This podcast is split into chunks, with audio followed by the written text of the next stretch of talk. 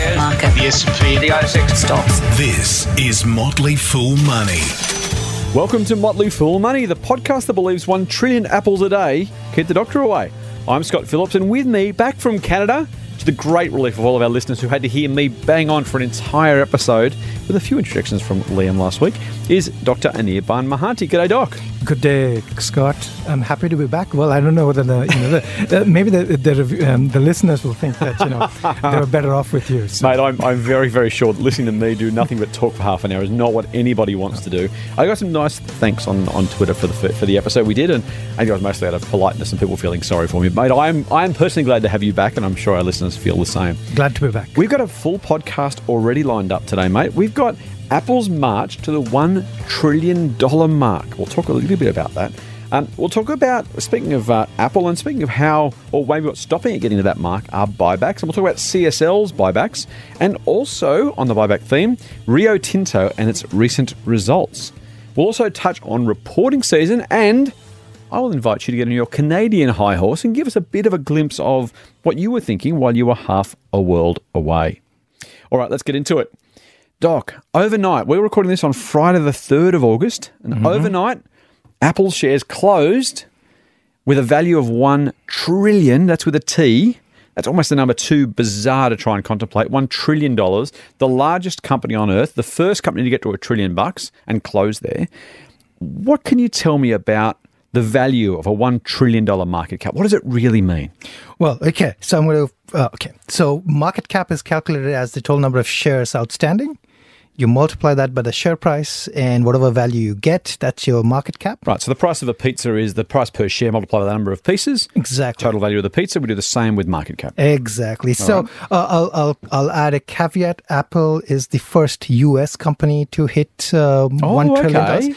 The, uh, well, this is this is the story, and nobody really knows exactly. And this, um, Tell me the story, though. I, I don't know this. the the in 2007, briefly, PetroChina apparently Oh. hit one trillion. Now it's it There says apparently because people really don't know whether what the total number of shares outstanding were for that company. so, Okay. so it's not known, but it's assumed to be one trillion. And So people, call this the first official one, will we? Oh, we can call it the first official public market, you know, maybe sort right. of thing.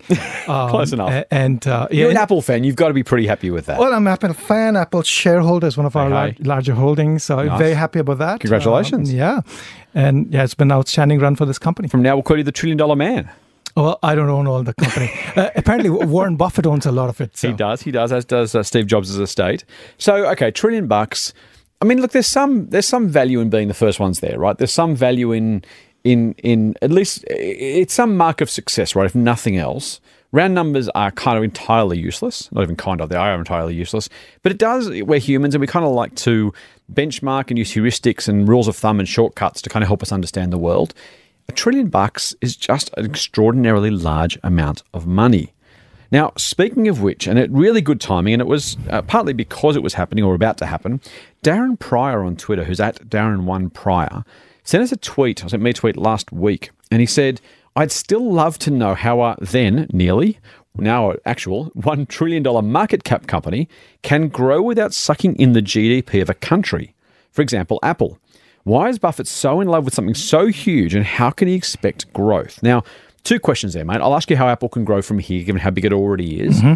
But also that question of isn't isn't any company, uh, you know, people have been saying this about Berkshire for a while. Eventually, it's going to get to a certain size where it can only really track the world economy because it can't compound much more than that. Otherwise, it eventually takes up the entire world. How can we expect a trillion dollar company in general? We'll get to Apple in a sec. How can a trillion dollar company be? How can it grow from here without subsuming? How you know? How do we end up with Apple owning the world? What what is what is going to happen to let Apple grow without effectively getting too big for its market? Uh, uh, so, so that's a fantastic question from Darren. Um, uh, I have probably convoluted answers for that. So, so I'll Let's, let's try and keep it simple. It's Friday morning. so, I'm a so, simple man. Uh, I'll- I'll preface by saying that you know maybe in the last ten years Mm-hmm. the Apple shares have probably what eight bagged or nine bagged or something. like that. So the 9 bag means it's increased ninefold. Mm-hmm. That's pretty good. Uh, that's pretty good. I don't expect it to do that in the next 10 years. Right, okay, okay. Fair warning. Uh, that's fair warning. So my expectation is going to be a, a handy market beta, which is Right. what probably why uh, um, you know Warren Buffett owns a lot of it. Mm-hmm. Now, to answer the question of you know how large and can large companies grow, Right. Uh, I'll just add this: um, the revenue this quarter for Apple was US dollar 53 billion. Okay? That's a lot. That's a lot. but what's what's fantastic here is that was 17% up over the prior year. Okay. So a big company can grow. But, but how much longer? To Darren's point, let's maybe it can double from here, right? But at some point, doesn't it just get too big for its market? Is, isn't isn't there a natural limit to any company? Not, not even Apple, any company. Berkshire Hathaway to, to take the take the the appleness out of it. You know, isn't isn't any company? You know, Buffett's compounded at twenty percent a year for fifty years. At some point, that becomes bigger than the world economy, right? At, at some point, but but I, th- I think for Apple, I think what's interesting to note here is that Apple is uh, owns only about maybe twelve to thirteen percent of the smartphone market, right? Uh, Android has by far the largest share. The, if if you hold Apple shares, you would have to believe that over time, Apple is going to take share. Um, as you know, more people join sort of the upper middle class in other countries, you know, and and it's got Apple's got a, a very interesting business model, right? I, I call it the sort of the type of razor and blade, where in, instead of selling you the um, so razor blade model, as as people would know, you sell the razor for free, and then you you know you make money on the blades, and you know Gillette has been doing this for ages, right? Um, a, a convert a slightly a, a slight twist on the razor and blade model here is that you know people once you get hooked to the Apple way of doing things. Once you buy an iPhone or an iPad or an Apple Watch or something or a Mac, you you get used to the Apple operating system. Once you get used to the Apple operating system, you essentially are hooked onto it, and you are going to then buy um, more razors. In this case, it would be more iPhones, more iPads, more watches, more AirPods, and then not just the hardware, which is high margin hardware, but you're buying high margin software, right. Right? And and this can just continue. Just, just like, you know, most people would say, "Hang on, I'm not buying the software. I get the software free with the hardware." So just, just unpack that a little bit. What, what high margin software are you buying once you bought an iPhone? Right. So you you might have you might be buying apps. Right. You might be getting subscriptions. And Apple get a cut of those, right? and Apple's going to get a cut of those, and those are like high margin in the sense that I mean, you know, it's, uh, on some of the subscriptions, it's hundred percent. Everything falls to the bottom line. well, they get is it thirty percent of the app price that goes to Apple? Yeah, so it depends on, on you know thirty percent is sort of the thing, but uh, I mean for some subscriptions they get a little bit less, maybe twenty percent. But either way, it costs them almost nothing to add an extra app to the App Store, right? Exactly. So once you've covered your costs, every new app that gets sold, it kind of comes at almost Right. zero cost. Right, and and, and, uh, and you know some, there's some fascinating numbers here. So I Hmm. mean, one thing to keep in mind is uh, Apple is probably the largest consumer subscription business in the world. Right. 300 million subscribers, which is up 60% that's year over year. The Motley Fool would like to have 300 million subscribers. I can, I can understand the appeal of that. yeah, so so I mean, it's got a fantastic machine there. It's Right. got you know um, uh, lots going on and lots of market opportunity and other things that they have done like Apple Pay, Hmm. um, home automation, Siri. Um, and they're spending like crazy, Right. In billions of dollars, but which is a small percentage of the revenue, uh, because they've got so much revenue. enough, exactly. Um, so you know, the, and we're forgetting like unlike other companies which talk a lot about their R and D and you know they're going to become machine learning champions and Yeah. things like that. I'm talking about Google. Um, Apple doesn't talk about its future roadmap, right? But I'm pretty sure and confident, knowing how successful Apple is. And Apple is a hit machine. It, it generally doesn't have a flop. Yeah. Um, that they're spending well there on, on their R&D. Maybe they'll do some, you know, augmented reality glasses, uh, autonomous driving, maybe robots at home. Um, yeah, so I, I feel very com- comfortable owning Apple as a cornerstone position. Um, yeah, and Warren Buffett feels so too. I don't think they call it a cornerstone position, but that's okay. I will I will add to, to your answer, mate, just for, for Darren for a second, just to say, Darren, I, I think what I would encourage you to do, and I've been victim to this exact problem before, so I, I know exactly where you're coming from. I've, I own a lot of Berkshire Hathaway as a proportion of my portfolio, and I've certainly thought the same thing about that company. I think it's worth. you- You're you're absolutely right that there is, you know, if we look at 50 years time, can Berkshire grow at 20% a year for 50 years? Can Apple grow for 20% a year for 50 years? No, it can't. Of No. course not. The, the, that though is very very different from can I get a significantly market beating return over decades owning these companies and I still think the answer is potentially yes now no guarantees for either company but the, the kind of idea that you know if Apple is to double every five years for example let's just pick that as a, as a broad number it's worth $8 trillion in 20 years time now that's a lot but again, to Doc's point, if the market grows, if its market share grows, if it goes into more categories, you know, could it grow to the sky? No. You know, will it ever be the size of the world's economies? Of course not, by definition. But it kind of doesn't have to be for you to do very, very well. So it's a really, really good academic question. It's very, it, it reflects well on you, Darren. You're asking that question thinking about exactly that problem. I just think it's it's kind of so far away that maybe to some degree the the kind of the the intellectual exercise might actually distract you from what otherwise might be a very successful investment. We could have asked the same about Berkshire ten years ago, twenty years ago. Could it possibly keep doing this? No. And has it? No. It's actually the, the growth rate has slowed somewhat. But over time, if it continues to beat the market, it's kind of a secondary question, right? So, Absolutely. uh, And again, it doesn't mean you have to own either of these two companies. You can still go and find stuff that's going to grow more quickly if you can find it. But I would just encourage you not to think too. Um, Theoretically too intellectually about it. At some point, if you don't believe it can beat the market, by all means sell the shares if you want to. But in the meantime, I think there's plenty of room left for some of these big companies to get much, much bigger. I'd include all the FANG stocks. I'd include the Berkshire Hathaways. Um, there's, there's plenty of companies that just, even if they can't, you know, own the world economy, can still get much, much, much larger. Motley Fool Money. Financial advice for real people, not trust fund hippies. Sign up for the newsletter at fool.com.au forward slash triple M. Now, Doc, I'm going to ask you one last question about Apple, Mm-hmm. and it's one we've talked about in the office before. The, the headlines or the, the, stories go like this: Apple would be a trillion, or it is now. Apple would have been a trillion dollar company quicker if it hadn't bought back all those shares. And I kind of had a laugh, and you kind of had a laugh. Now, at some point, you say, well, hang on, if there were more shares and the shares were 200 bucks a share, which they kind of are now, if there were more shares, then the company would be worth more.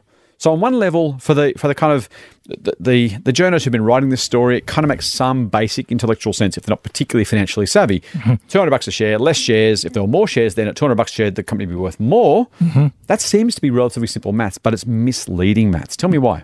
Okay, so uh, uh, you know, let's say my company makes hundred uh, dollars a year, Yes. right, as as earnings, and there are hundred shares. Then you know every shareholder gets one dollar. You go, one dollar share. Yep, Yeah, got it. Now, suppose somehow the company buys back fifty of those shares. Yes. every shareholder now gets two dollars, Ah. right?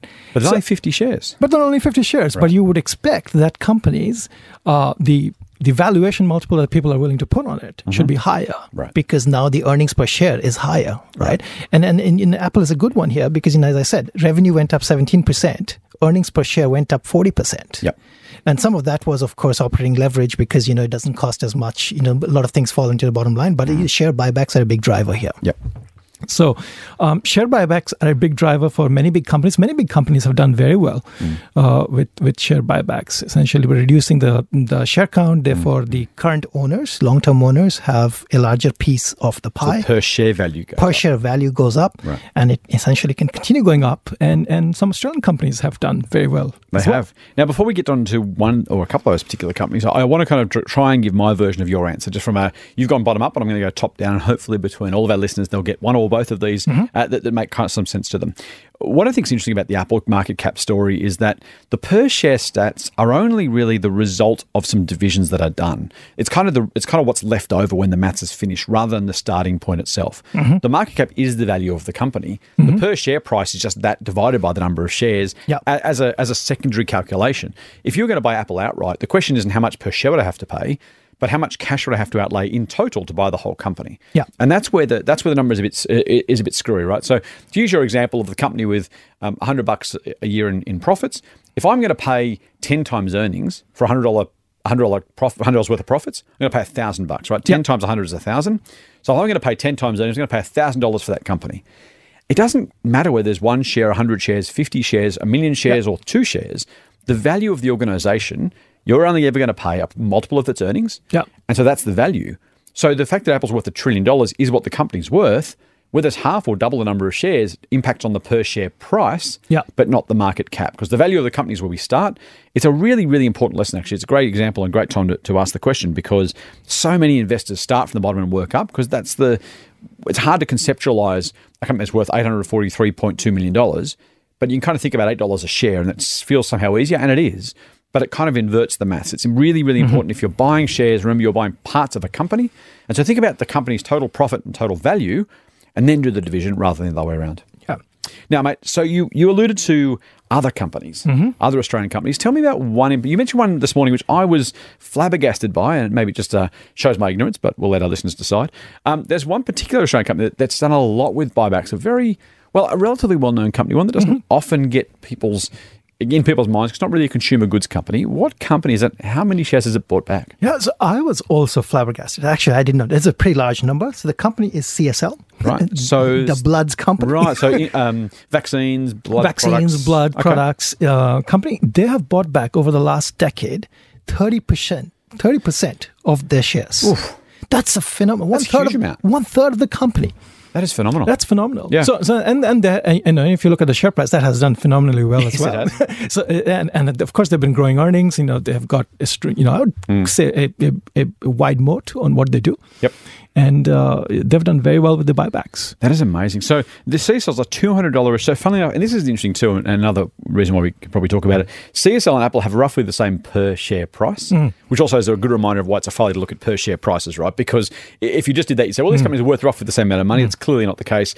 Um, uh, in fact, uh, CSL worth eighty eight billion dollars, and Apple worth a trillion bucks. So very big difference. You know, there. Scott, what drives me nuts is when somebody me. says, I, I, I would buy uh, that share and not this share because that share is expensive. It's $200. And I would buy that, you know, 10 cent share because it's 10 cents. I can buy more of it. That's completely wrong, as you have explained. So, fascinating too. I mean, that, that buyback from CSL really, really clever. One of the things that people often forget to do, and, or, or just the, and the market in general forgets to do, is really allow for what we call in, in very wanky finance circles the capital structure. In other words, how much debt or how many assets are on the balance sheet, how much cash a company's got. Apple has got a truckload of cash, and hmm. in fact, is even cheaper than it looks currently because of that cash. Hmm. Um, CSL in, in reverse, not, not so much about the balance sheet, but about those buybacks themselves. Shares in CSL tripled over five years, which is a mm-hmm. very good result part of that is profit growth, and part of that, quite frankly, is those buybacks you talk mm-hmm. about. And it's kind of the hidden value creation on a per share basis because, as you've already said, there's the same pie being spread amongst fewer people. Yeah. So everyone gets a larger share. That that kind of is is, is shown in the share price. And when people talk about the, the kind of per share price or the growth in that, it's tempting to look at that only versus earnings and forget about those buybacks, which, as you say, have materially changed things. In fact, if you, if you reverse the math you were talking about, the shares would be worth about 150 odd bucks on, on a on a straight you know per share basis if there'd been no buybacks at all. So it really does add meaningfully to the to the company's value. A third company, an unlikely company when it comes to buybacks. Mm-hmm. Miners aren't really known for their capital returns to shareholders. They tend to be known more for, uh, you know, no, no no hole in the ground is a bad hole in the ground. They tend Mm-hmm. to throw good money after bad and Mm. dig bigger and bigger holes. But Rio Tinto has been on the buyback uh, wagon recently. But also more, maybe more headline worthy. Certainly- Well, this is the point, right? Maybe the buybacks are more important. But what gets the headlines is the results that Rio has been delivering, but also, maybe as importantly, the fact that shares fell on some very, very strong results. That's What's true. What's going on there? That, that's true, and that's very, very, very interesting. I, I mean, Rio had very good results. So uh, I think the first half results were up like thirty three percent. That's- that's good in anyone's That language. is- that's You take fa- that. I'll take that. Yeah, yeah. Fantastic. Um, so and and they basically, you know, I think increased the dividend. Um, so a pretty chunky dividend increase, and uh, they're looking to do about a billion dollars in share buyback. Okay, so, th- that's all true. Then yes, yesterday afternoon I saw an four article. percent, five percent down. Right. So Hmm. on, on the Motley Fool website, you, you pointed out Rio Tinto. It starts Rio Tinto Limited shares are down three and a half percent at the time of writing, Hmm. off the back of its half year results presentation and the res- announcement of a share buyback program. And you just said they're buying back shares. Normally that's good for share prices. Hmm. You said they had a thirty three percent growth in, Mm-hmm. in earnings.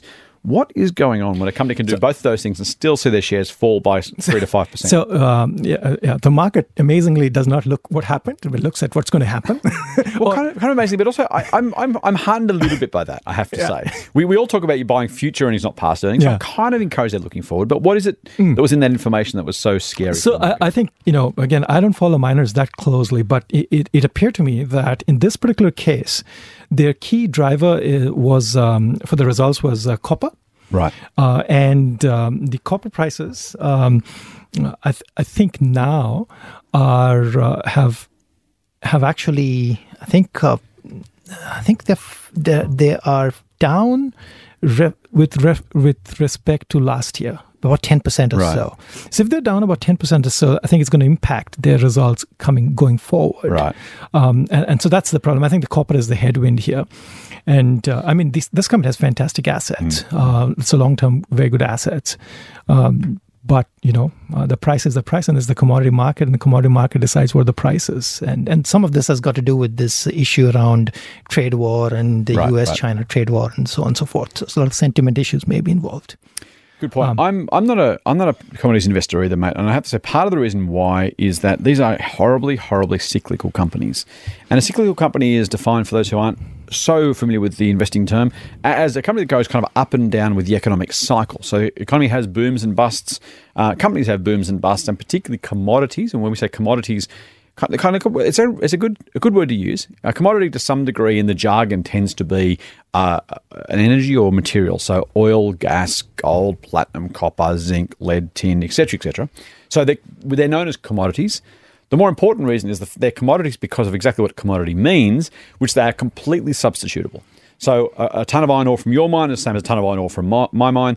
An ounce of gold from your mine is the same as an ounce of gold from mine, and so on and so forth. They are completely uh, interchangeable. Mm-hmm. And so what that means is the, the economics of supply and demand come to bear even more strongly than they otherwise might. Mm-hmm. Apple and Samsung phones aren't directly interchangeable, at least in some people's minds, and that's why Apple can charge a premium. Similarly, Coke versus Pepsi versus private label cola. Mm-hmm. Uh, you know, is, is it 375 mils of drink? Of course it is. Uh, but are people going to necessarily substitute one for the other arbitrarily? No, they have a brand preference. They are prepared to pay a premium for what they get, what they perceive they're getting. And that kind of matters. So, from a, from a commodity perspective, the cycles are not only economic, but they're price cycles based on supply and demand. And we know that Chinese demand has been continually rising, yet prices have fluctuated pretty materially over the last decade mm-hmm. because the, dem- the supply side has been really, really variable. And so, as, as an investor, if you're going to invest through the long term, you've got to have a view on not only, you know, is the commodity worth investing in? Is the company a quality company? But also, what do I think the commodity price is going to do? Mm-hmm. And generally speaking, there are very, very few people who have a very good track record of knowing what the answer to that question is. And so, as long term investors, frankly, sometimes it's easy to put things in the too hard basket. It's just they're, they're not, generally speaking, easy to manage. And frankly, most miners don't do a very good job of growing profits mm. over time either because of that. Because every, as I said, every, the only thing better than a hole is a bigger hole somewhere else. And so mm. that tends to be the, the mining story. Um, with Rio, I think that's the outlook is the, is the challenge, right? We are coming off the back of some really, really high historical pricing.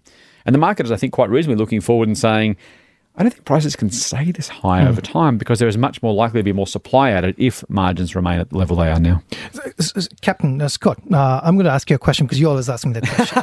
I, it's easier that way, mate. I can't so- be wrong if I'm asking you the question. So, uh, so I'm going to turn the tables and ask you Oh. two, two questions here. Oh, come on. Um, yeah, you know, Rio That's has fair. yeah. We'll- that's we'll edit this out later. Sometimes, sometimes you got to do that. so Rio's got first class assets, strong balance sheet. They're buying back shares. I want two questions to ask you. One, Okay. are you a buyer of Rio shares? Yes. Uh, and two, uh, if you were running Rio, Oh. how would you buy the shares? There would you you buy the shares on the market or would you do an off market buyback? And why would you do one over the other? What's the rationale here? I have a feeling they're leading questions, but I'll do my best. Okay. So I look. I've already said I'm not a fan of of cyclical companies generally speaking. I think there are. I, I don't think I've ever owned a mining company. Uh, I don't intend ever to own a mining company necessarily, unless the odds are particularly in our favour. I went very, very close to recommending a gold company a couple of years ago, believe it or not, Interesting. for Share Advisor, and it would have actually been quite successful, but I was too scared off by the industry. Um, the the the reality of of Rio as a business is. I don't think you can ever know where commodity prices are heading. I think what you can reasonably do is take a look at the range of, of long term prices and costs and have a reasonable sense about where the odds of success or failure are. So the closer, my, my general view on commodities is the closer a price is to a historic low or to the cost of production, and I'll get back to that in a second. Frankly, because we know these things are cyclical, the better the chances that the future is bright. Right. Okay. If you see a price that's around, you know, a high-ish, not even necessarily a record price, just a high historical price, the chances that that price stays high, given it's a commodity, given anyone can dig a mine and dig something up at a reasonable cost, is pretty low. And so, th- generally speaking, if you're a contrarian investor, and I tend to be most of the time, uh, the the lower the price, the better the future prospects. And this is a commodity price, not share price. The higher the commodity price, the worse the future prospects are likely to be on average over time. So timing is a massive part of commodity investing. That's why I don't do it. Uh, but generally speaking, I think that's true. I don't like the iron ore price here. I think if you think about the costs of extraction, they're about 15 to 20 bucks a ton in the in the Pilbara in WA. And when the iron ore price has got a four or a five or a six in front of it, that gap is just way too big. There are going to be more supply bought on stream because people can afford to dig at much higher extraction costs mm. and still make money. And that should increase supply. That should force prices down. If that economics holds, then no, I wouldn't be a buyer. I think the time to buy those commodity companies, if you're going to, and I don't, don't necessarily think people should, but if you're going to, is when prices are low. The oil price, the iron ore price, the copper price, the zinc price yes, they can keep going. Yes, they can be a lot higher for a lot longer potentially. And that's not, again, you don't want to try and play that timing game. You just want to put the odds in your favor and putting the odds in your favor is all about making sure the the price you're paying is or the price you're getting for the commodity, I should say, is low relative to historic standards because there's much more chance it'll go up in the future rather than down. So you would buy uh, Rio when there is a recession. I would buy Rio when the iron ore price is low, not necessarily when there's an economic recession. So you want you want to put those things in your favor. Um, when the iron ore price is low, when margins are small, that's exactly when you want to buy because what happens next is those low margins push supply out. So people who are high cost producers say, "I'm out, I'm done, we'll close the mine." Once they do, the supply falls, prices rise. That's when the profits rise. So when the second-rate producers disappear or start to disappear under pressure, that's when to, that's, the a time to buy. Pretty good time if you're going to do that. Okay, You asked about buybacks though, and I'll, I'll be very quick on this one. Buybacks are interesting. They can be done in lots of different ways, uh, both on and off market, as you mentioned, Doc, and, and different companies. Tels, uh, Telstra in particular, I almost said Tesla. Telstra in particular. Don't say Tesla. Telstra never buys back shares. Uh, Telstra in particular has a has a track record of doing this particularly well. Actually, There's a lot of things it doesn't do well. Um, franking credits are really really important for investors, and there are ways that the companies can buy back shares that actually make a real difference. So we know that a franking credit is worth a lot of money if you're in a tax bracket that you can use those credits to offset your tax liability. In fact, they're worth more than actual cash. Funnily enough, if I give you a dollar of dividends, you've got to pay a decent portion of that as tax, and yes, you'll get some franking credit relief. If I just give you the credits themselves, though, you can apply that entire credit against your tax bill. It's not taxable by definition because it's a, it's a tax refund in another form. And so companies like Rio, and again, Telstra's done it in the past. I want to say Telstra did something like 80% of an off market buyback, 80% of the value was pay, paid three odd bucks, $2.80 a share, something like that. Um, 80% of that value was actually a franking credit. So in fact, it was the equivalent of like 310, 320 in pre tax dollars, even though I only had to pay $2.80 out to buy back those shares. That's a really, really tax efficient way mm-hmm. of doing it, both for the shareholders who are being bought out because they can use those credits, and for those who are remaining who maybe can't use the credits or simply want to hang around. They get a higher share price, fewer share count, and the company doesn't have to pay anywhere near as much money as it would if it bought shares on market. So, very, very big difference there. In Rio's case, it's also slightly complicated by the fact it's dual listed. The shares mm. are listed in the UK and in Australia. And again, the tax regime is different in those countries. So, in some cases, it will buy back shares in Australia or the UK or issue shares in either of those mm. two countries mm. where it's most tax effective to do so. It is a whole lot of jurisdiction shopping, which I don't love from a public policy perspective, but the CEOs and CFOs of companies and the boards of directors are obliged to do what's in the shareholders' best interest. And in that case, it's a very, very smart thing to do. cool. Thank you. Did I pass? Oh, I think you do. we should do this more often. no, thank you. I, I'd much rather make you, uh, you, you uh, put you under pressure. Real money advice from real people. Not just a couple of dicks with a Porsche. Get more at fool.com.au forward slash triple M. Mate, speaking of uh, speaking of Rio Tinto's results, I, I did want to. It's now the August third, and for those people who've listened to us for a while or just been following the markets for a little bit, they will know that earnings season, they, they, they in, in almost air quotes, right? August is earnings season, and February is earnings season, and it's earnings season for a very particular reason, and that is that if you're listed on the ASX and you have a balance date, in other words, your financial year or half year ends on June 30, you must release your results to the market within two months of the end of that date. So June 30 plus two months, that's August 30. Mm-hmm. Every company in the ASX with a June 30 balance date must release their earnings by the end of this month. Now, very few do it in July because, frankly, results are hard to compile, and auditors and accountants and financial types are busy as little bees at, at, during July and early August. And we'll start in the next couple of days, if we haven't already, to see a whole raft of earnings start to hit the markets. There'll be big, big, big days. We'll look at and, and see which companies are doing what, and what are up, what are down, and share price will jump and jig around, and financial types like us will write and speak a whole lot of stuff. In fact, next week's uh, week after the program, we'll probably do a bit on, on that particularly. Tell me about this earnings season. If you look forward and think about August, what broad themes are you interested in? What are you expecting? What are you looking for? How are you approaching not so much the individual companies yet, but just the broad uh, earnings season? What are you What are you seeing? What are you thinking? What are you looking for? Okay, so a couple of different things here. Um, most of the companies that we are interested in, say, extreme opportunities, are uh, you know high growth small companies. And Extreme Opportunities is a service you run for the Motley Fool. That is correct. Excellent. I like that. Um, and uh, in so in that um, in our service at least, most of the companies report um, quarterly. uh, Okay. right. So uh, we've got a good sense of what's going on there. Um, and and for these sort of companies, we're always taking a five year view. So it's not what's happening this particular earnings season that matter. But that said, um, I'm I'm watching a few broad things okay. um, in the mid cap, sort of to large cap end um, of ASX, especially on the technology side. Mhm.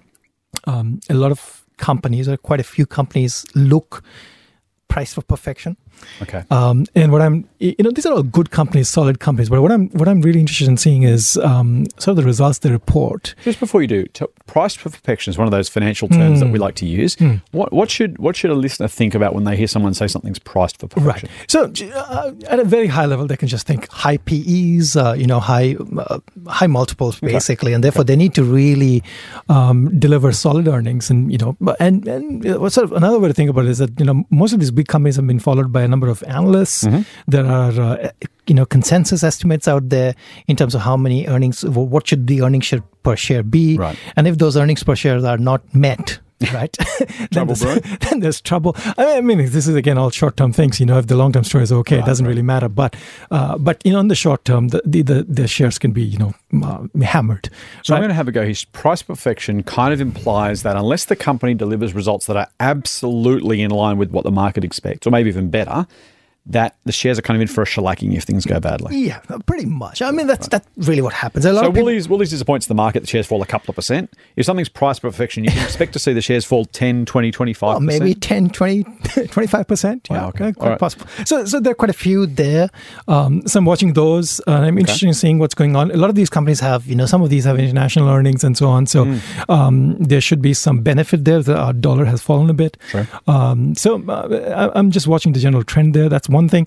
I'm actually also interested in seeing what's going on with the retailers. Okay, why is that? Um, uh, well, large a couple of different things, right? I mean, the uh, and when I say retailers, I mean the brick and mortar ones. Okay. Um, so I've seen Kogan has got some good results that have come out, and Kogan shares have fallen. Uh, Man, all- all- price yeah. perfection, Yeah, that was but, ugly. uh, but, yeah. well, well, uh, but putting that aside, I mean, they reported some really good earnings um, or reports, and you know the revenue is growing, the earnings are growing. So online retail's taking a swathe. Is it fair to exactly. Okay. So I want to see what's going on, and you know the JB Hi-Fi's of the Ah, world, okay. right? And I'm interested in seeing, you know, do they have staying power or not? Mm-hmm. Um, so that's another thing I'm I'm watching. Um, other than that, I mean, those are sort of the two main themes I'm interested in. Right. In in in, in seeing. Uh, do you have anything that you're watching? Good. I'm I'm actually watching retail for a slightly different reason, mate. As much as I, I mean, I, I, we have recommended Kogan at Share Advisors, so I'm, I'm, hoping desperately that it's continuing to take market share. Uh, but I but I think I'm actually I'm actually watching retail for a broader economic perspective, and that is. I, it's a nice bellwether of what the Australian consumer is doing, particularly discretionary retail. I, I have a I- I'm, I'm an optimist by nature, as many of our listeners will know. Um, but I also have a view that the broad economic commentary we're hearing is very, very negative and unnecessarily so. Uh, I, I appear on Sky News Business occasionally, as you know, and one of the economists I have the, the chance to sit with regularly is also a fellow optimist who, who believes that the market is simply overestimating the negative news, the bad news, and missing a lot of the good news. Mm-hmm. And so, to some degree, whether that you know, the, the reality of that or otherwise is going to happen in retail sales. And so, looking at the kind of broad, not just retailer by retailer, but overall, the money being spent in discretionary retail will be interesting to me. To see the health of the broader economy is, is, is frankly the first thing. Um, the one thing I will say I'm not looking for is, is kind of the knee jerk response to any of these things. And I think as long term investors, one of the things that we would love to impress on our listeners, if nothing else, is don't overreact to any one earnings season results, right? So, yes, the trends are interesting. Yes, we want to see investment theses play out. We want to see whether companies are doing what we thought they would do or what they said they would do. Um, but eh, there, there's many, many a company who have been through the ringer and come out the other side very, very well, or have had temporary setbacks. Others, by the way, you know, came in the beginning of the end. So it's important to be able to try and work out the difference. But we're not going to jump and jive around half a year's earnings. The, mm-hmm. the future of these businesses, I've, I can't tell you the number of companies. Uh, I'll, I'll mention one that I own just for the sake of mentioning it. Gage Roads Brewing, which I which I mm. bore you guys with regularly just for fun more than anything. Mm-hmm. I, I've actually lost a decent amount of money on the first tranche of those shares I bought. I bought them at twenty cents. They're now about 12 or 13. They were as low as five. So I look really silly for a long time. And I still look a little bit silly. Um, the ability of companies to bounce back from otherwise short term, um, you know, I could have sold out everything when, at the bottom, and that would have been a mistake in hindsight. Equally, there are other companies I should have sold out earlier and didn't. So again, you just don't want to draw too much from that. In fact, Gage Roads have, have gone up two and a half times since those lows. Yeah. Um, selling out at that point would have been exactly the wrong thing to do. In other cases, as I said, we should have. So it's just it's just worth thi- thinking about those things, not in terms of what does that result actually do, but as you mentioned earlier, the outlook for the company, mm-hmm. and then more broadly, is this a one-off good thing or a bad thing, or is it part of an ongoing trend? That that difference there is really really important. Most of the market doesn't care; they just sell and buy mm-hmm. indiscriminately based on six months results. That's actually good for us. The the benefit the long term shareholder has, if you've got the stomach for it, and we should try and develop that, is the long term is our friend if we buy quality businesses despite some of those short term gyrations. Yeah, absolutely. Give me a 30% fall and I'll buy the shares, right? You love a market fall, exactly. don't you? I do love a market fall. and, that, and that's that's kind of the thing, right? That's I mean, most people miss that, right? When markets fall, the, the inexperienced investor or maybe just the jumpy investor will freak out. The experienced investor, the savvy investor, and someone who's learned and it, takes time. And this is not a criticism of anyone who feels jumpy when market, when prices fall. We all do to some degree. But when prices fall, if you've got quality merchandise, you know the old the old example of just a pair of jeans on sale thirty percent off. You don't say I'm not going to touch those; they're cheaper now. You say, "Oh, great, thank God, I'll buy a couple of them." Exactly. Yet when shares are out, we say that we say the reverse, right? When the price goes up, we, we we're kind of tempted to love it, and when prices fall, we freak out. You're buying buying discounted merchandise, quality merchandise is always a good thing. Absolutely. Get more Motley Fool money advice at fool.com.au forward slash triple M. Mate, I'm going to finish with a question. You have been in Canada. Mm-hmm. You've been half a world away. Uh, again, you, you made your fault that our listeners had to suffer through half an hour of me last week, Oh. but you've redeemed yourself this week. What I am curious about is as I invite you onto your high horse, what did you see, feel, hear, or just kind of discern from your Canadian trip, if anything, that kind of gave you some insights into something investing? Were there any business lessons, any investing thoughts you brought home with you from Canada? So, uh, so I, I I was at a s- uh, small regional town called Saint John, New Brunswick, in, Okay. in Canada. Uh, population maybe about eighty thousand people. Right. It's really small. So one of the things I noticed there, and I've noticed this a couple of times, but you know, it really struck hard this time, especially you know if you compare that with Sydney, right? Um, the the malls look deserted, stores look closed. There doesn't seem to be much business out there, and it looks like you know people, the younger people from the cities are sort of you know these small cities are sort of migrating to bigger cities, looking Ah, for okay. jobs and so on. So uh, what I was thinking is that you know if you're say an investor in say property, for example, Mm. if you're investing in um, uh, a property investor, then it's not really a good place to be because you know you, you're essentially investing in falling prices. Or if you're investing in in REITs. Um, that uh, invest a lot in sort of you know maybe uh, second tier or third tier sort of regional centers, Mm. um, then that doesn't really look really good. Okay. Um, so that's at least one of the things I was thinking about is that you know this, and and maybe in Australia we're sort of uh, kind of immune to that because we don't really have cities of this size. Maybe it's just a good thing. Um, we're more urbanized than um, than maybe Canada, but Canada's got many smaller cities. So you know that was an interesting uh, thing that I thought you know not Okay. maybe directly investable, but yeah, if somebody's investing in REITs, maybe something to consider.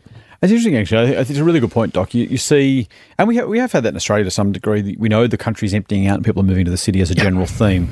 Um, interesting to see in a in a country and an economy that's really not unlike Australia. Canada has a lot in common with Australia, from market structure through to core uh, housing and resources booms. A whole lot of stuff. It's not not a carbon copy, but it's not that dissimilar. Yeah. Um, to your point, if, if that's continuing to happen there, and I think also maybe to your point, you mentioned retail earlier. The combination of of people moving and also, frankly, the consumer dollar moving might give some people pause if you're thinking about some of those um, REITs, some of those businesses that are maybe in the country or, or susceptible to declining customer numbers. And we know retailers, you know, a five percent fall in retail numbers can be the difference between profit and and, and frankly, It's, a disaster. Right, exactly, exactly. And So, you know, as much as 5% doesn't feel like a lot, because you've got huge overhead costs, you've got a, you know, a little bit of volume per store where there's lots of stores, it doesn't take much for a for a prosperous growing business to all of a sudden turn south very, very quickly. Um, so maybe it's those regional shopping centres, regional stores you'd be most worried about? Yeah, absolutely. Yeah. All right. Well, folks, that does wrap us up. Welcome back, Doc. Thank you for rejoining us. You'll be back with us next week, which is exciting. Uh, before we go, don't forget you can subscribe to Motley Fool Money via Triple M uh, through iTunes or use your favourite Android podcast app. Maybe an extra shout out for iTunes this week, Doc, given Apple's trillion dollar market cap. iTunes. They don't make any money out of our podcast, but they, they are generous enough to host us and we appreciate it. And if you like what we're doing, please do give us a five star rating.